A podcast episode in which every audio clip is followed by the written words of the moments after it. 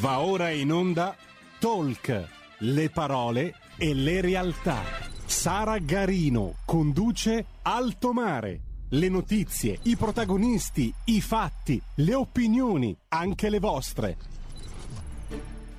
E diamo subito il bentrovato alla nostra Sara Garino. Buongiorno, buongiorno e benvenuti per una nuova puntata di Alto Mare, sempre qui su Radio Libertà. Come di consueto vi ricordo in incipit le informazioni tecniche, potete seguirci sulla web tv www.radioliberta.net, troverete sul sito anche tutte le informazioni e le specifiche per potervi abbonare e sostenere la nostra radio. Potete seguirci anche in DAB sui canali social di Radio Libertà, quindi YouTube e Facebook, nonché sul canale 252 del Digitale Terrestre. Federico, vogliamo ricordare i numeri per partecipare alla diretta? Certo Sara, potete telefonarci allo storico 0266203529 oppure scriverci un WhatsApp che, a, a cui poi risponderà Sara in tempo reale al 346 642 7756. E grazie, grazie mille Federico. Io presento subito i nostri ospiti di oggi, parleremo di energia e di caro bollette, quale futuro sostenibile possibile. Sono venuti a trovarci il segretario generale dell'UGL, Paolo Capone, ben trovato. Segretario, ci sente? Lo recuperiamo, Sara. Grazie, ah, eh, eccolo, c'è, c'è, c'è. E a tutti gli ascoltatori. Eccolo. Ben trovato e grazie mille per essere tornato qui a trovarci ad Alto Mare su Radio Libertà. Vedo collegato anche una voce nota al pubblico di Alto Mare, soprattutto al pubblico di Gemini e di nuovo con noi Gianluca Alimonti, docente di energetica presso l'Università Statale di Milano. Ben trovato Gianluca. Grazie mille, ciao Sara, un piacere di trovarti e un saluto a tutti gli ascoltatori. Grazie, grazie per essere tornato con noi. Ci raggiungerà più tardi per il secondo blocco anche il senatore della Lega Paolo Arrigoni che per la Lega è responsabile del dipartimento dedicato proprio ai temi dell'energetica. Segretario Capone, cominciamo da lei e cominciamo con le conclusioni con i punti salienti fondamentali emersi nel corso di un recente convegno che l'UGL ha organizzato sui temi dell'indipendenza energetica e della sostenibilità e che ha visto fra gli altri anche la partecipazione del senatore Matteo Salvini. Cominciamo da qui e facciamo il punto. Benissimo, intanto abbiamo organizzato questo tema nel silenzio un po' imbarazzato, credo, di altre organizzazioni sindacali che non, non hanno colto, credo, l'importanza del, uh, di, di, di quello, l'importanza della portata di quello che sta succedendo. In realtà quello che è l'aumento di, del costo della bolletta, come viene sintetizzato dai titoli di giornale, da, insomma, da, da, dalla narrativa comune, assume un problema ben più ampio con risvolti che assumono carattere di urgenza in termini intanto per, per quello che riguarda la produzione industriale.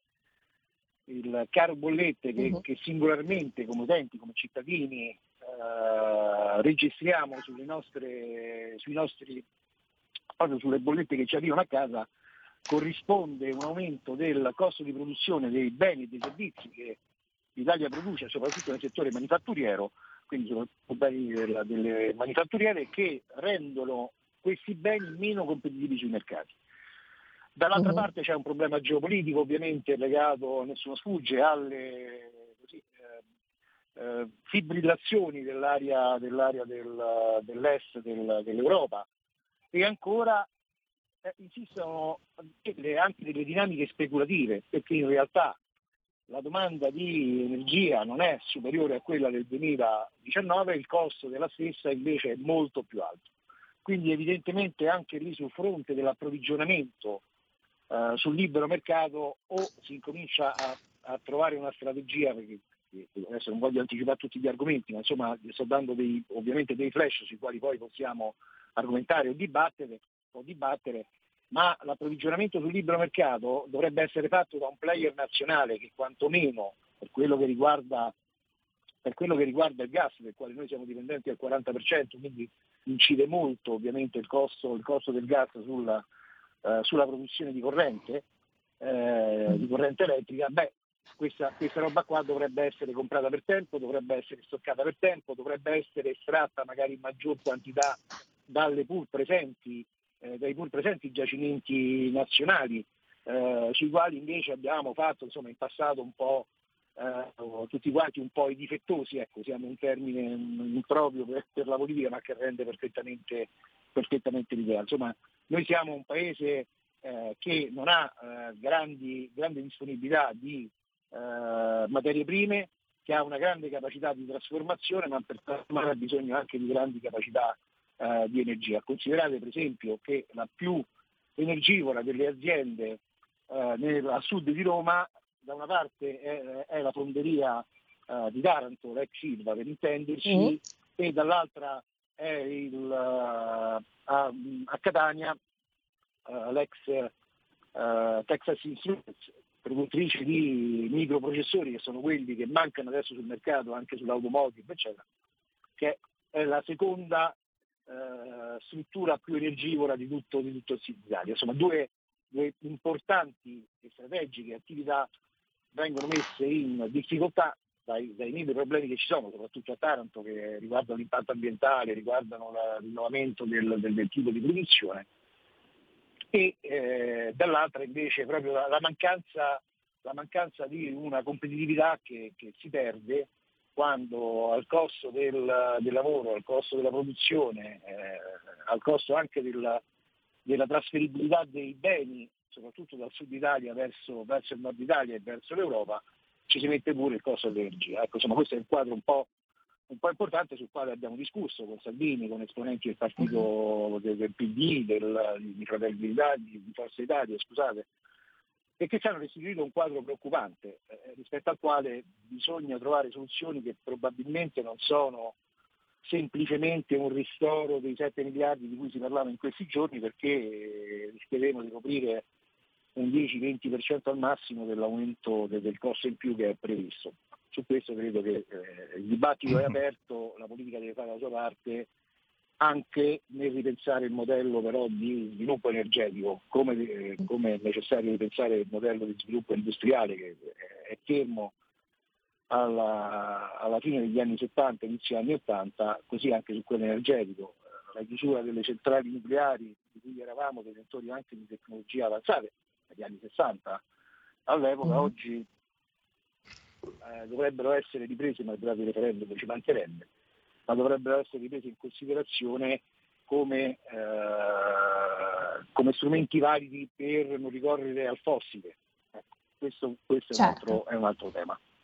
Certo, grazie infinite segretario per questo quadro estremamente dettagliato che ci ha tracciato. Riprenderemo ovviamente i vari argomenti nel corso della puntata. Lei ha parlato di una lacuna per quanto concerne l'Italia, la lacuna, se vogliamo, di capacità strategica, di visione strategica.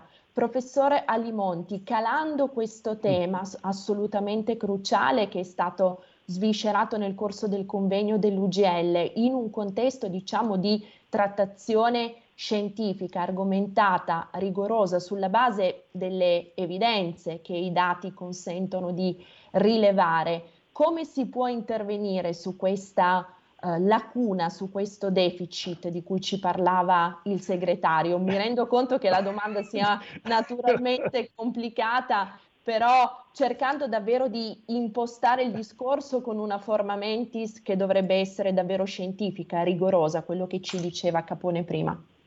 Cara Sara, mi hai fatto una domanda non da un milione, da un miliardo di dollari. Cioè, se uno avesse una risposta immediata a questa domanda sarebbe a gran punto della soluzione. Allora, eh, non è per niente facile. Eh, diciamo che nell'intervento precedente sono stati toccati tantissimi e validissimi punti. Eh, mi permetto di riagganciarmi da, da, uno degli ultimi, se non l'ultimo che è stato toccato, quando è stato detto che quei ristori di n miliardi, non so se siamo arrivati a 7-8 miliardi, eh, siano a questo punto previsti di ristoro per cercare di far fronte a questo aumento della, del, del prezzo dell'elettricità, servono a coprire, è stato valutato il 10-20%. Eh, adesso, al di là della percentuale che possono coprire o meno, eh, io mi permetto di dire che eh, non è certo una strategia a lungo termine questa, perché mhm. eh, purtroppo eh, si sente dire che questo aumento di prezzo non sarà, eh, non passerà tanto velocemente. Bisognerebbe trovare una, una soluzione eh, decisamente più strutturale a queste, a queste problematiche e continuando a buttarci miliardi ho la sensazione che si risolva poco o niente, anzi poi non scordiamoci che insomma in qualche modo questi miliardi poi devono tornare per cui in qualche forma in Europa eh, dovranno essere ripresi e da chi? Da chi di solito vengono ripresi? Da noi.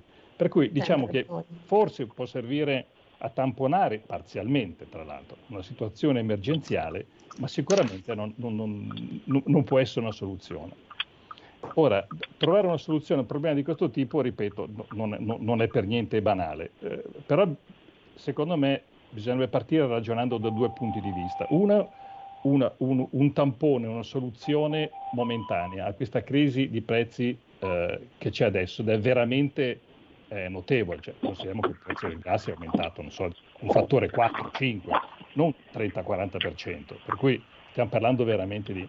E poi eventualmente provare a pensare a una soluzione strutturale un po' più a lungo termine, che cosa si può fare per non ritrovarci in una situazione di questo tipo.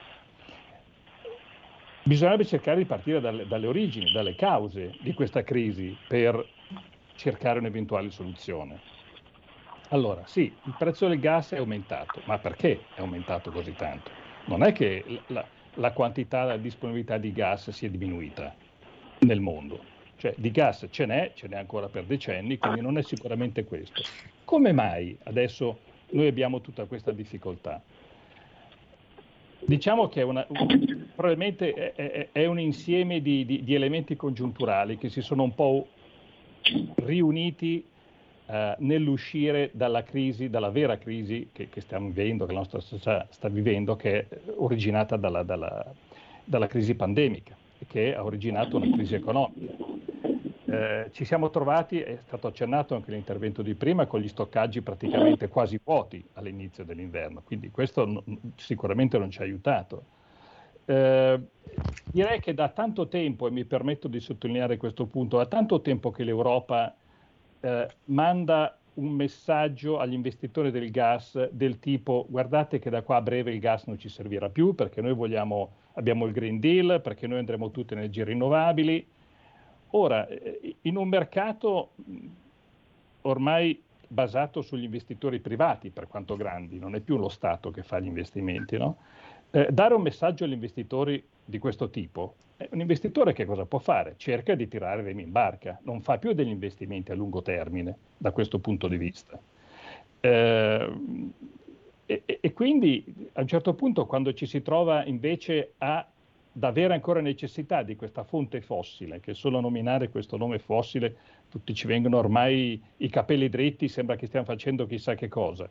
Ma eh sì. è un'illusione, l'abbiamo già detto diverse volte, Sara, in, in, altre occasioni in cui ci siamo incontrati, è un'illusione poter, eh, poter dire di, di, di, pensare di fare a meno delle fonti fossili, questo sto pensando al gas, come sto pensando anche al petrolio e non ultimo il carbone, da qua a brevissimo abbiamo capito che la direzione eh, della nostra società è quella, è quella di cercare di andare verso eh, un, un, approvvigionamento energetico più green, usiamo questa parola così tanto di moda, ma non è un qualcosa che potremmo raggiungere a breve, a brevissimo. E io ho la mm. sensazione che stiamo pagando, proprio pagando, concretamente, in senso letterale, in senso letterale, stiamo pagando un po' una scarsa lungimiranza di questa anche politica europea che quando dice da qui a breve non ci servirà più il gas, gli investitori tireremo in barca e non è vero. Cioè, adesso questa crisi sta dimostrando che non siamo, purtroppo, se vogliamo dire purtroppo, perché a tutti penso piacerebbe essere in un mondo che non dipende più dal gas, dal carbone, dal petrolio, cioè nessuno discute su questo da un punto di vista ideale, ma purtroppo non ce lo possiamo permettere ancora. E quindi il gas non è che non c'è, sta andando anche da altre parti. Eh, L'Europa ha spinto per, per, anni per chiudere i contratti a lungo termine, a lungo termine di gas. Il gas lo puoi approvvigionare facendo dei contratti a lungo termine, quindi stabilendo una certa fornitura per so, mesi, anni, a un certo prezzo, oppure il mercato spot. mm-hmm. si è voluto chiudere il mercato a lungo termine e adesso quando vai a dover comprare solo sul mercato spot compri quello che trovi, al prezzo che trovi. Quindi non continuiamo a nasconderci dietro al discorso la Russia adesso non ci dà più il gas, a parte che la Russia avrà i suoi interessi e lo venderà al miglior offerente. Abbiamo capito che in questo momento nel mondo chi può spendere decisamente di più, faccio un nome a caso, la Cina per esempio, certo. sono recenti gli accordi anche tra la Russia e la Cina per gli aumenti delle forniture di gas, e, e loro lo, lo, lo, possono, cioè, lo possono prendere, non è che Putin non ce lo voglia vendere. Certo. C'era un articolo, tra l'altro, a questo proposito, professor Alimonti, giusto l'altro ieri sul Financial Times, e queste, come ricavava lei, sono parole assolutamente concrete, no? di oggettività, di legittimi interessi commerciali dei vari player in campo.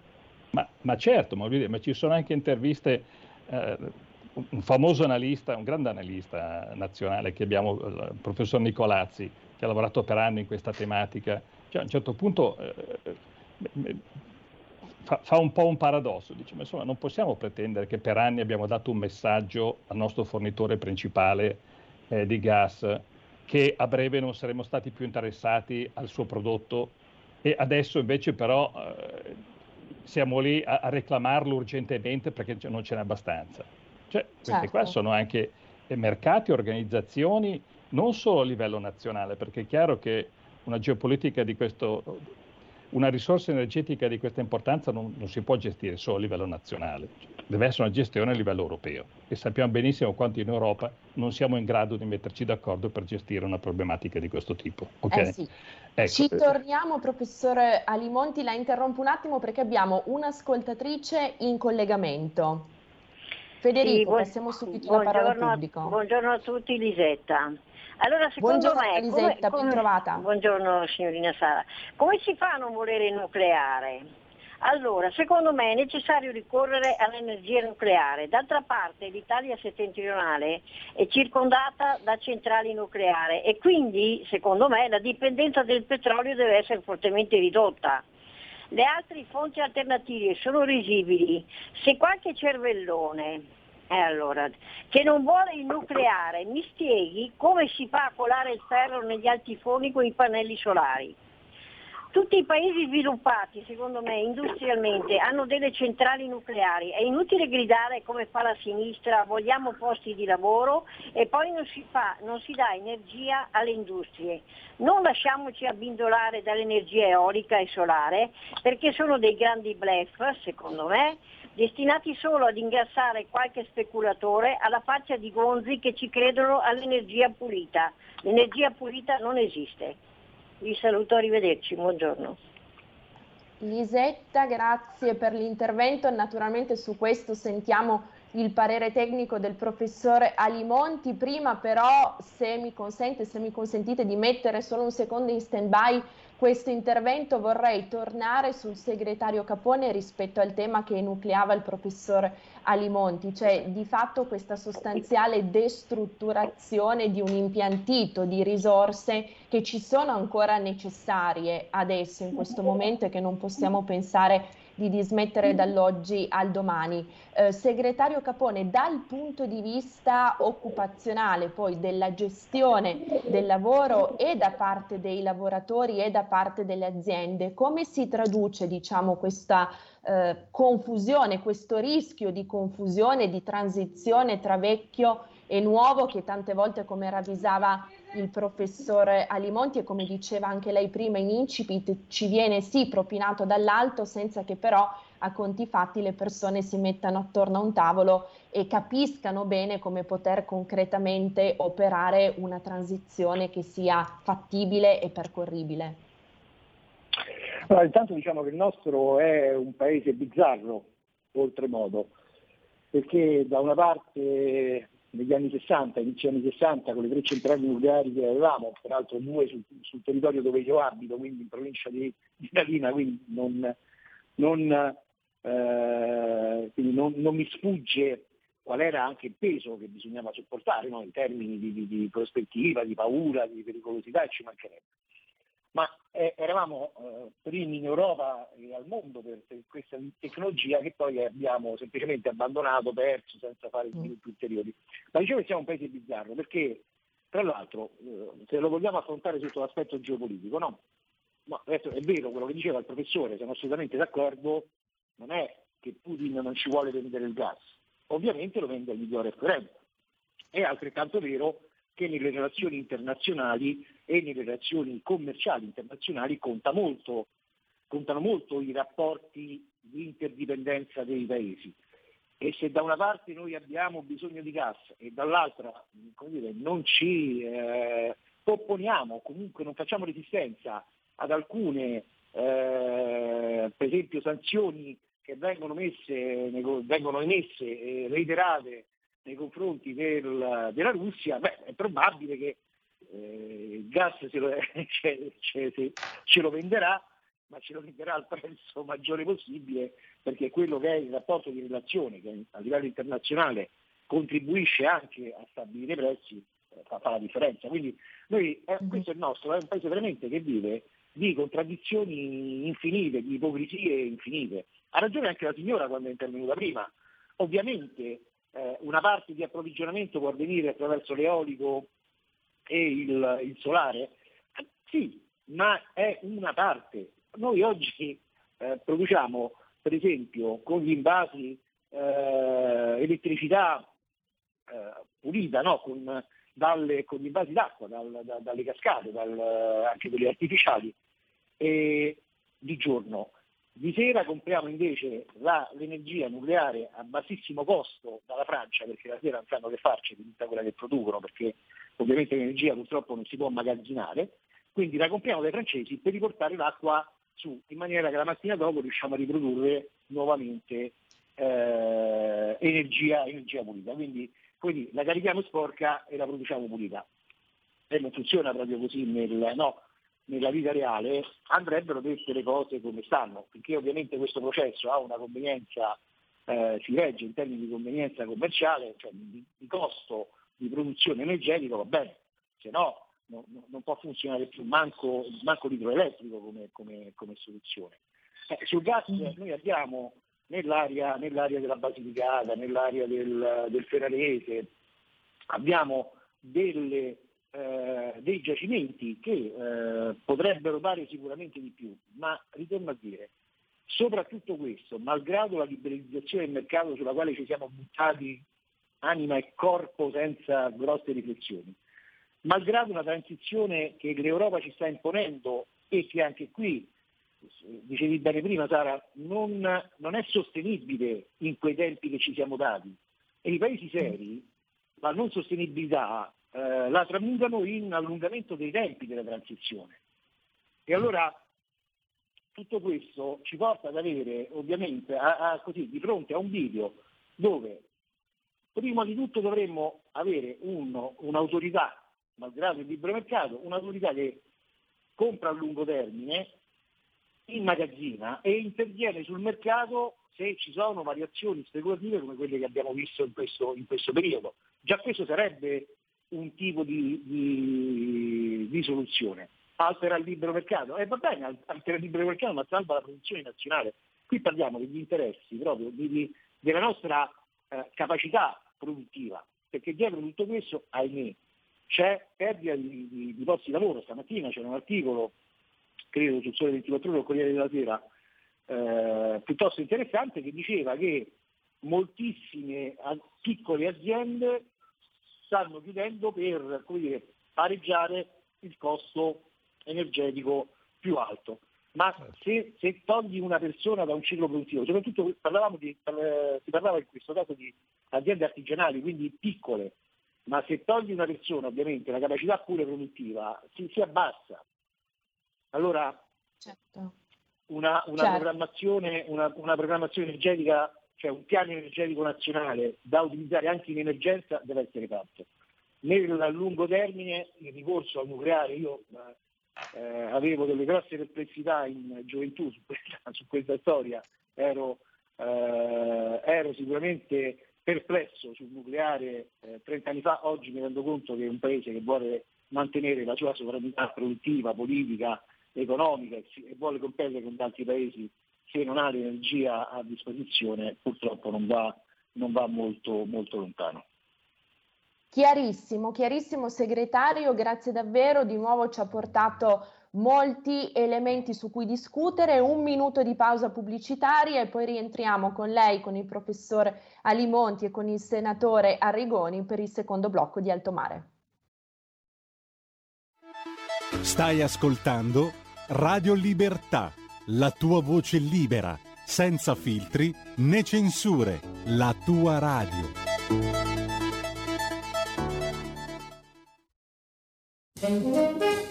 Tutte le domeniche, dalle ore 15, la più bella musica di sempre, in compagnia di Gabriella Monti.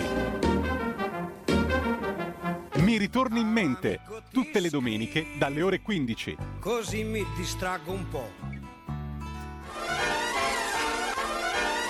La tua radio.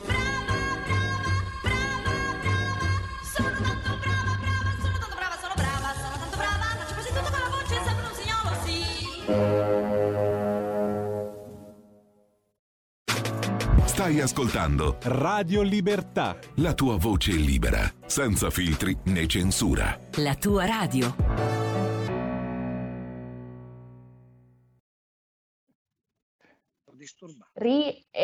Rieccoci, rieccoci per il secondo blocco. La comunicazione disturbata, eh? Grazie Federico per la linea. Allora, diamo subito il benvenuto al senatore Paolo Arrigoni, senatore della Lega, responsabile per la Lega del Dipartimento dedicato appunto ai temi dell'energia. Senatore, benvenuto. Grazie per l'invito, un buongiorno a tutti gli ascoltatori di, di Radio Libertà. Eccomi grazie, qua. Grazie senatore. Ridò chiaramente nuovamente il benvenuto al segretario generale dell'UGL, Paolo Capone, che è in collegamento telefonico. Segretario, ben trovato. Grazie, benvenuto anche al senatore. E risaluto il professor Gianluca Alimonti, docente di energetica all'Università Statale di Milano. Professore, ben trovato. Grazie mille, ciao Sara e ben, ben arrivato al senatore Arrigoni.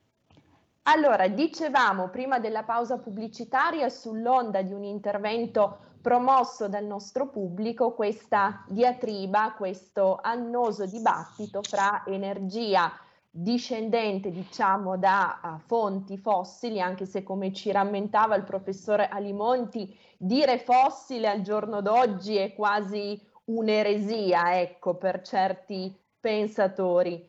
E eh, dall'altra parte, appunto, tutto il discorso relativo alla sostenibilità, alla fattibilità di un'implementazione sempre più intensa dell'energia pulita, dell'energia per esempio da fotovoltaico piuttosto che da eolico, che tra l'altro apre tutto un tema di cui accennava poco fa anche il segretario eh, Capone che è un tema geopolitico. Quando pensiamo di strutturare pannelli fotovoltaici piuttosto che paleoliche, eccetera, abbiamo naturalmente necessità di componenti basici, di semiconduttori, di microchip, la cui produzione oggi, e questo sì che è un tema geopolitico di proporzioni immani, è appannaggio direi quasi esclusivo dell'estremo oriente, naturalmente con Taiwan a fare da leader, ma con la Cina che è lì incipiente, che cerca di guadagnare se- fette sempre più preponderanti del mercato. Allora, senatore, se è d'accordo, sentirei brevemente il professor Alimonti, diciamo per un focus tecnico-scientifico su questo tema sollevato dall'ascoltatrice, poi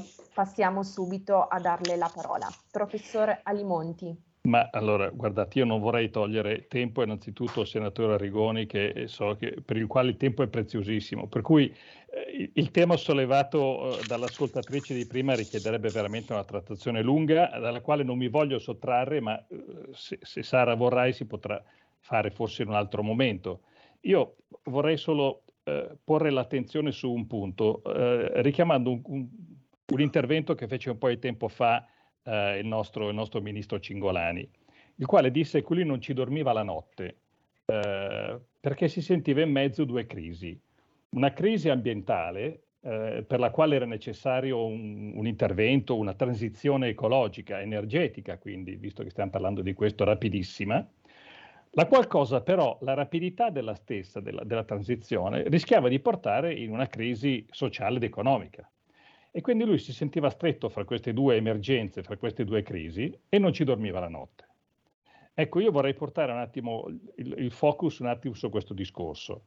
Eh, quest- siamo usciti, de- stiamo uscendo, non vorrei essere troppo ottimista, da due anni di pandemia pesante che ha messo in crisi la nostra società, eh, in crisi eh, eh, economica, in crisi da tanto punto di vista. Ne stiamo forse uscendo da un punto di vista di industria e di economia. Questo è il punto da affrontare in questo momento. La crisi climatica, che peraltro tu Sara sai che io sono attento diciamo, a queste questioni, che recentemente diciamo, è uscito un articolo che dimostra che la crisi climatica tutto sommato non è per niente urgente come, come, come, come ce la vogliono raccontare, lasciamo dire così. Va messa in secondo piano in questo momento. In questo momento ci sono industrie che chiudono, che non possono produrre per, per i costi dell'energia. In questo momento quella, secondo me, deve essere la priorità.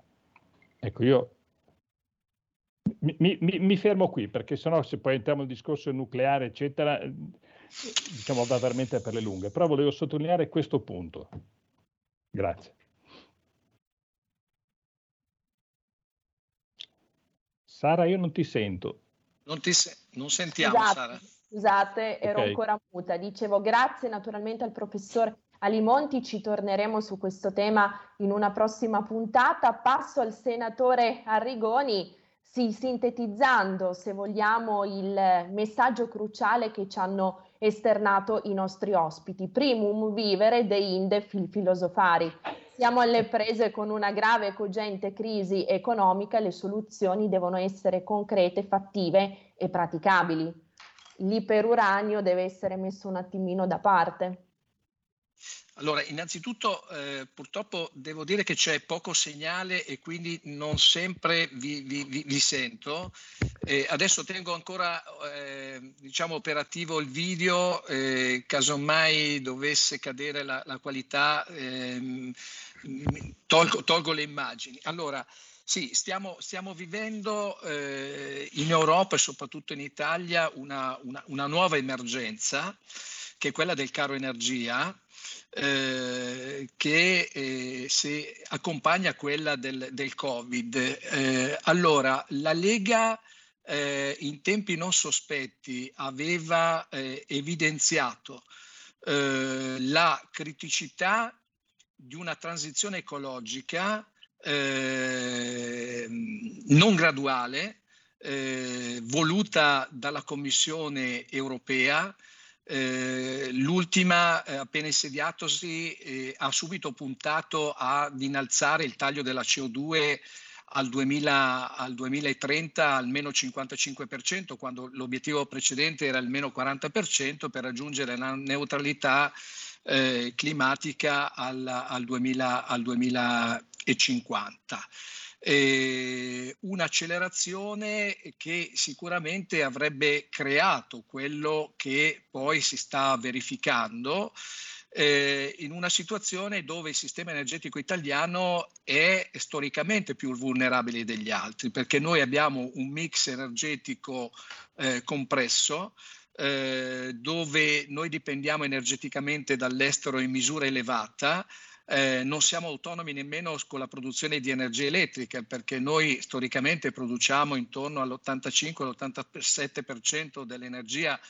che le nostre utenze, famiglie domestiche, imprese consumano e importiamo energia elettrica dai paesi confinanti, prevalentemente dalla Francia, eh, che produce per il 70% e oltre col nucleare, dalla Svizzera, che produce anch'essa col nucleare, e, e, e dal gas eh, dipendiamo per il 95% dal, dall'estero perché la, la, la, produzione nel corso degli ultimi vent'anni è diminuita, è passata da 20 miliardi di metri cubi di gas nazionale ai meno 4 del 2021 quando invece i consumi si attestano eh, eh, sopra i 70, i 70 miliardi di, di, di, di metri cubi. E se un paese dipende energicamente dall'estero eh, purtroppo dipende anche politicamente dal, dal, dall'estero. Quindi noi abbiamo sempre eh, insistito perché la transizione ecologica fosse graduale, ancorché eh, abbiamo ben presente qual è l'obiettivo principale, che è quello di contrastare i cambiamenti climatici e che quindi bisogna intervenire per diminuire, per diminuire la CO2, ma bisognava, bisognava, avere la consapevolezza che l'Europa è responsabile solo del 9% dell'emissione globale della CO2 eh, mentre invece la Cina, che è responsabile del 28%, eh, ha detto che forse raggiungerà la neutralità climatica al 2060, eh, parimenti la Russia, l'India addirittura alla COP26 di Glasgow ha parlato addirittura del, 2000, del 2070. E la Lega ha sempre sostenuto quello che eh, adesso, anche ieri o l'altro ieri, ha detto Cingolani, che una transizione ecologica deve basarsi contemperando la sostenibilità ambientale, che è assolutamente importante, l'obiettivo numero uno, ma contemperando la, sostenibilità economica e anche quella, anche quella, sociale, inevitabilmente. E altra cosa che eh, una transizione deve basarsi sul principio della neutralità tecnologica, che tutte le tecnologie devono essere portate avanti, eh, che devono essere messe in competizione fra loro e devono essere sostenute eh, laddove queste danno un contributo sulla, sulla, sulla tutela dell'ambiente. Ecco, questo pragmatismo eh, che la Lega mette in campo eh, sul tema dell'energia almeno da due anni, in modo significativo eh, negli ultimi mesi, da quando è esploso il caro energia, non ha avuto eh, diciamo una stessa visione da parte delle altre forze politiche nel nostro paese e men che meno dall'Europa, che per esempio la Commissione europea, lo ricordo, fino a 4-5 mesi fa in termini di tassonomia, eh, mm. si era pronunciata per togliere dalla tassonomia i gas togliere dalla tassonomia il nucleare per poi do- doversi ricredere di fronte a questo tsunami che sta investendo eh, l'Europa e in particolare l'Italia che, ripeto, rispetto agli altri eh, paesi competitor presenta un sistema energetico eh, con maggiori criticità eh, perché per esempio l'energia elettrica e il gas storicamente le nostre imprese, le nostre famiglie l'hanno pagato il 15% mediamente in più rispetto agli altri paesi dell'Europa e questo è un tema di competitività. Guardate, ho visto eh, i dati del prezzo medio giornaliero delle, dell'energia elettrica nel mese di gennaio d'accordo? Eh, il prezzo eh, medio italiano è di 224,5 euro eh, al megawattora. Eh, chi mi sta ascoltando dice, vabbè Marigoni, questi numeri che cosa rappresentano? Beh, se li raffrontiamo con il prezzo medio giornaliero del mese di gennaio del 2021 di un anno fa, eh, in Italia questo era di 60 euro a megawattora, quindi l'aumento dell'energia a distanza di un anno è eh, del quattro volte. E se poi noi vogliamo confrontare il prezzo medio dell'energia elettrica mese di gennaio medio giornaliero dell'Italia 224 eh, euro rispetto a quella Germania, ci accorgiamo che il prezzo, che l'elettricità nel nostro paese è il 33,9% maggiore rispetto a quello della Germania. E, e questi sono dati. E questi sono dati, no? Questo che cosa vuol dire? Cosa vuol dire? Che eh, se noi continuiamo a muoverci senza pragmatismo e basandoci solo sull'ideologia ambientalista e quindi noi vogliamo accelerare nell'ambito dell'Europa ancora di più, noi vogliamo fare i primi della classe, per esempio quello di mettere al bando, così come è stato deciso di mettere al bando le centrali a carbone, quelle poche che ci sono rimaste al 2025, ma noi siamo un paese virtuoso perché nel corso degli ultimi anni le abbiamo spente quasi tutte, ne sono rimaste diciamo 7-8 operative, non sempre non sempre funzionanti. Invece la Germania, che eh, di fronte alla, alla, proposta della Commissione europea di inserire il nucleare nella tassonomia e ha gridato lo scandalo perché l'Europa non guarda la tutela dell'ambiente. E, e la Germania, il nuovo governo dei Verdi, ha deciso di abbandonare totalmente il nucleare, di fatto spegnendo a dicembre tre centrali nucleari e volendo spegnere entro il corrente anno le ultime tre, ecco si dimentica di dire la Germania che nel mix energetico di produzione dell'energia elettrica nel 2021 il 32% è stato prodotto non solo con centrali a carbone, ma addirittura con centrali a lignite. E questo sta a dimostrare il fatto che primus vivere, no? Ecco, la Germania dimostra che eh, in, in, realtà nel concreto pensa di più a produrre energia elettrica a basso costo perché tiene al, al costo dell'energia che è un importante fattore, fattore di produzione.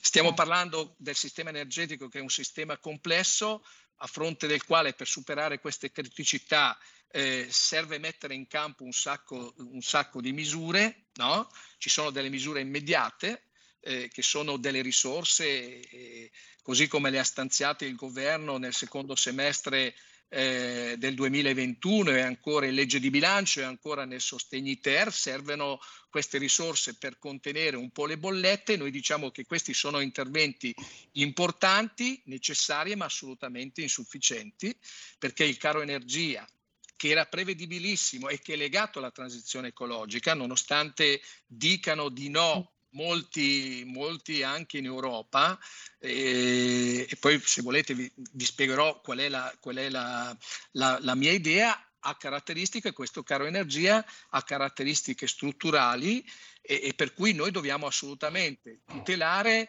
il nostro comparto produttivo a partire dai settori manufatturieri, molti dei quali nei ultimi mesi del 2021 hanno cercato di resistere, hanno diciamo assorbito i costi di produzione maggiori legati all'energia, luce e gas, eh, hanno eroso i propri margini, ma adesso non ce la fanno più eh, eh, e vuoi o scaricano questi maggiori costi sui, sui prezzi eh, di listino dei loro prodotti e di fatto c'è una spirale inflazionistica eh, che ha ripreso a galoppare oppure eh, hanno deciso di rallentare se non addirittura fermare la propria produzione e qui innescando un altro problema sociale perché in Italia abbiamo molte persone, molti lavoratori che sono in cassa integrazione e che quindi eh, vivono a mezzo stipendio, peraltro anch'essi che devono fare il conto, come tutte le famiglie italiane, con il, con il, con il, con il caro energia. Quindi,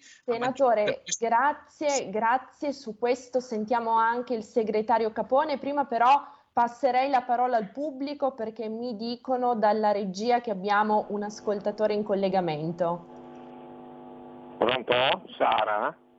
Pronto, benvenuto. Buongiorno, sono Mauro da Reggio Emilia. Benvenuto Due Mauro. cose in particolare. Tenuto conto che negli ultimi 12 anni la capacità idrica dell'Italia è calata del 50%, per cui il 25% di produzione elettrica che facciamo noi ce lo sogniamo andare, andare avanti. Tenuto conto che l'aria è un elemento ubiquitario, perché si vede che nella Commissione europea gente che abbia fatto in quinta liceo un minimo di geofisico o di astrofisica l'ha dimenticato, in quanto che io non mi riferisco all'atmosfera nelle sue tre sfere, cioè troposfera, mesosfera, ionosfera. Io mi riferisco solo alla troposfera che è al limite dei 100 km, dove c'è una percentuale di azoto del 78%, di ossigeno del 21% e dello 0,14% dell'anidride carbonica generale. Sappiamo tutti che al limite dei, 30, dei 30.000 metri no, ci sono i venti circolari esterni che circondano completamente la Terra in, in moto costante e due vortici artici e subartici. Per cui quello che noi eh, produciamo in pianura padana ovviamente c'è un buco per cui ce lo beviamo tutto, ma noi ci beviamo anche il 28% dell'inquinamento della, dell'India, della Cina e dell'America, eh, perché tutto gira. Tenuto conto di tutto questo io vi dico una cosa perché sono abbastanza vecchio per potervelo dire. Nel 1980 sulla Terra c'erano 4 miliardi di persone, tecnologicamente a livello di energia c'era solo un miliardo tra Europa e Stati Uniti che consumavano energia. 3 miliardi vivevano di mera agricoltura alla, alla base, no? un minimo di pesca. Oggi come oggi, dal 2000 in poi, nel sud-est asiatico e in Indonesia si sono messi a lavorare 2 miliardi e mezzo di persone, per cui il lavoro è stato ridotto a un puro prodotto e visto che è come quando in un'annata c'è molto pomodoro, è chiaro che sul mercato se c'è poca richiesta il, il pomodoro cala, quindi gli uomini sono come i pomodori, per cui la manodopera eh, se è aiosa perché siamo 7 miliardi e 900 milioni. Quindi il problema si riflette anche su un discorso demografico. E io lo dico sempre e lo dirò sempre, attenzione, perché noi rispetto alla Francia siamo 60 milioni e loro 67, ma noi siamo 300 mila chilometri quadrati, loro sono il doppio. Quindi io i pannelli voltaici dove li metto? Sulla croce che c'è sul Cervino, sul lago di Garda dopo che l'ho asfaltato, per cui attenzione, rimane sempre quello. Il, il, problema purtroppo è che c'è un surplus di, di uomini sulla terra, non c'è niente da fare. Mauro, grazie mille per la dovizia del suo intervento. Abbiamo ancora 5-6 minuti prima del termine, quindi un veloce giro tra tutti i nostri ospiti, al professore Alimonti, naturalmente la parte tecnica che eh, è succedania all'intervento del nostro pubblico. Prima però eh, brevemente con il segretario Capone, eh, il, mm, il, senatore Arrigoni prima ci eh, raccontava, ci esternava dei numeri, questi 224,5 euro al megawatt ora. Segretario Capone, eh, dando innanzitutto il merito all'UGL di aver presidiato il tema attraverso questo convegno di cui dicevamo in incipit con il senatore Salvini. Eh, questi, questi numeri, questi dati che ci ha riportato il senatore Arrigoni si traducono, anzi sono, sono soldi, sono risparmi dei lavoratori, dei cittadini che evaporano e vengono appunto erosi. Possibile che ci sia così scarsa sensibilità su questa questione fattuale? brevemente solo così poi sentiamo sì, Alimonti e in ultimo le conclusioni di Arrigoni.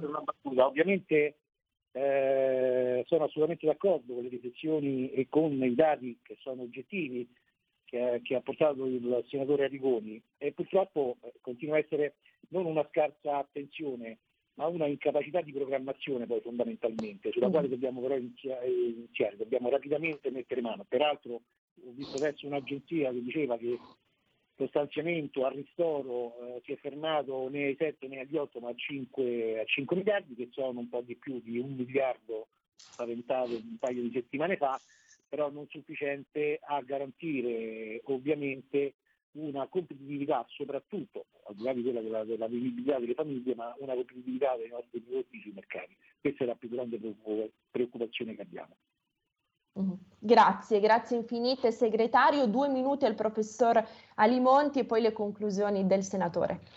Guarda, rapidamente, eh, volevo dare un altro elemento di supporto a ciò che ci ha detto prima il senatore Arrigoni, cioè che in qualche modo questa escalation di prezzi è figlia di una transizione eh, energetica eh, voluta dall'Europa forse in, term- in tempi un po' troppo rapidi. Eh, volevo richiamare un, un, concetto, perché sino adesso abbiamo eh, portato come unica causa di questa escalation dei prezzi di energia elettrica l'aumento del prezzo del gas. Ecco, c'è anche un'altra componente, l'aumento dei prezzi di emissione della, della tassazione sulla CO2, perché non scordiamoci che da, da, da quando è iniziata questa transizione veloce europea, Uh, prima la, la, la, tassazione per una, una, tonnellata di CO2 emessa in atmosfera era due o tre anni fa a 5-7 euro a tonnellata. L'altro giorno ho letto superato le 90 euro a tonnellata. E questi qua sono tutti i costi che le aziende eh, che producono energia elettrica tramite processo termoelettrico, quindi fondamentalmente da gas, si devono accollare e poi a chi le, ri, le, le, fanno ripagare? Ovviamente all'acquirente. E quindi anche questo concorre all'aumento del prezzo dell'elettricità. Figlia esattamente della transizione energetica, come diceva prima il senatore Rigori, probabilmente un po' un, un fatta in cui si pensa, si pretende di farla in termini eccessivamente mm. urgenti, mm. eccessivamente brevi. Esatto. Senatore, a lei le conclusioni. Ma le conclusioni sono che la Lega continuerà di fronte a questo caro energia a eh, sensibilizzare il governo e pare che nei prossimi giorni ci sarà un altro decreto eh, dove verranno stanziate delle risorse, si parla di ulteriori 5-7 miliardi sono importanti, ma sicuramente non i 30 eh, che eh, le imprese denunciano dovranno sostenere in più eh, rispetto agli scorsi, agli scorsi, anni. Dopodiché eh, bisogna rimuovere quelle storiche criticità nel nostro sistema energetico e bisogna investire non solo sulle rinnovabili che sono importanti ma presentano delle criticità perché se si vuole investire solo sul fotovoltaico e eolico, purtroppo questi non sono programmabili, eh, producono solo quando c'è sole, quando c'è, c'è vento, i sistemi di backup e di accumulo non sono ancora assolutamente sviluppati e poi per eh, riscontrare quanto ha detto prima il, tele, il telespettatore, qui la gente nel, nel mondo aumenta e la, la, sete di energia, i consumi di energia non, al netto dell'efficientamento energetico aumenteranno. E quindi se si vuole, se si dovrà diciamo, corrispondere a questa eh, elettrificazione eh, che è crescente all'erogazione di energia in modo stabile e sicuro, cosa che non possono garantire fotovoltaico e eolico. Uh-huh. Anzi, noi come Lega siamo anche per sostenere e sviluppare ulteriormente l'idroelettrico, la geotermia, di cui il nostro paese ha enormi potenzialità, e anche le biomasse, quindi, detto questo, sviluppare le rinnovabili tutte secondo il principio della neutralità tecnologica, ma bisogna eh, aver, prendere una volta per tutte assunzione del fatto che il gas, che tra i fossili è il meno inquinante, avrà un ruolo strategico di accompagnamento alla transizione ecologica d'accordo? E quindi bisognerà fare i conti con il gas e non, non bisognerà continuare così come abbiamo fatto fino ad oggi, dove noi abbiamo sempre aumentato nel corso degli anni la dipendenza energetica. Ecco perché la Lega, e oggi pare che se ne stiano convincendo tutti, chiede che debbano essere estratti più miliardi di metri cubi del nostro gas da parte dei nostri giacimenti, perché è gas più pulito, perché questo consente di fare degli investimenti e usare gas a chilometro zero riduce l'importazione di gas che attraverso metanodotti o metanieri eh, emettono, inquinano molto di più, quindi facciamo più male all'ambiente se importiamo certo. più gas. E poi a lungo termine la Lega, eh, ovviamente, ma qui uh, serve un'altra, un'altra trasmissione, chiede di riaprire a un, almeno un dibattito sul, sul nucleare di ultima generazione che nel, nel lungo termine, nel medio-lungo termine, avrà un ruolo assolutamente importante, perché se noi veramente vogliamo alla fine contrastare i cambiamenti climatici, arrivare al 2050 con emissioni nette zero di CO2, se vogliamo rispondere alla domanda crescente di elettrificazione e rispondere in modo continuo e costante alla domanda di energia e semmai volessimo arrivare al 2050 con una produzione di idrogeno ad emissione nulla, e gioco forza il nucleare avrà, si prenderà un ruolo importante. Certo. Detto questo, ci sono dei paesi che oggi hanno il nucleare che lo stanno rilanciando e noi come paese Italia non possiamo perdere assolutamente questo treno e quindi noi chiediamo che veramente si apra in Italia un dibattito serio, rigoroso, scientifico, senza pregiudizi. Non deve essere più un tabù, dobbiamo rilanciare la ricerca. In Italia si fa solo ricerca sulla fusione, importante, ma dobbiamo riaprirla anche su, sulla fissione, sul nucleare di ultima generazione. Senatore, ci torneremo naturalmente in una prossima puntata. Grazie infinite a lei e agli altri nostri ospiti per la sua chiarezza. Quindi grazie al senatore Paolo Arrigoni, grazie al professor Gianluca Alimonti e al segretario generale dell'UGL Paolo Capone. Grazie infinite per essere Poi. intervenuti. Grazie a voi, un saluto a tutti. Grazie. Anche da parte un mia un saluto, grazie. Grazie, grazie infinite senatore, grazie anche a Federico, grazie naturalmente a, tu- a, tutto il pubblico. Devo chiudere, non cambiate frequenza anche se siamo in DAB perché i programmi di Radio Libertà continuano e come dico sempre siate i vostri sogni. Grazie e alla prossima. Avete ascoltato Alto Mare.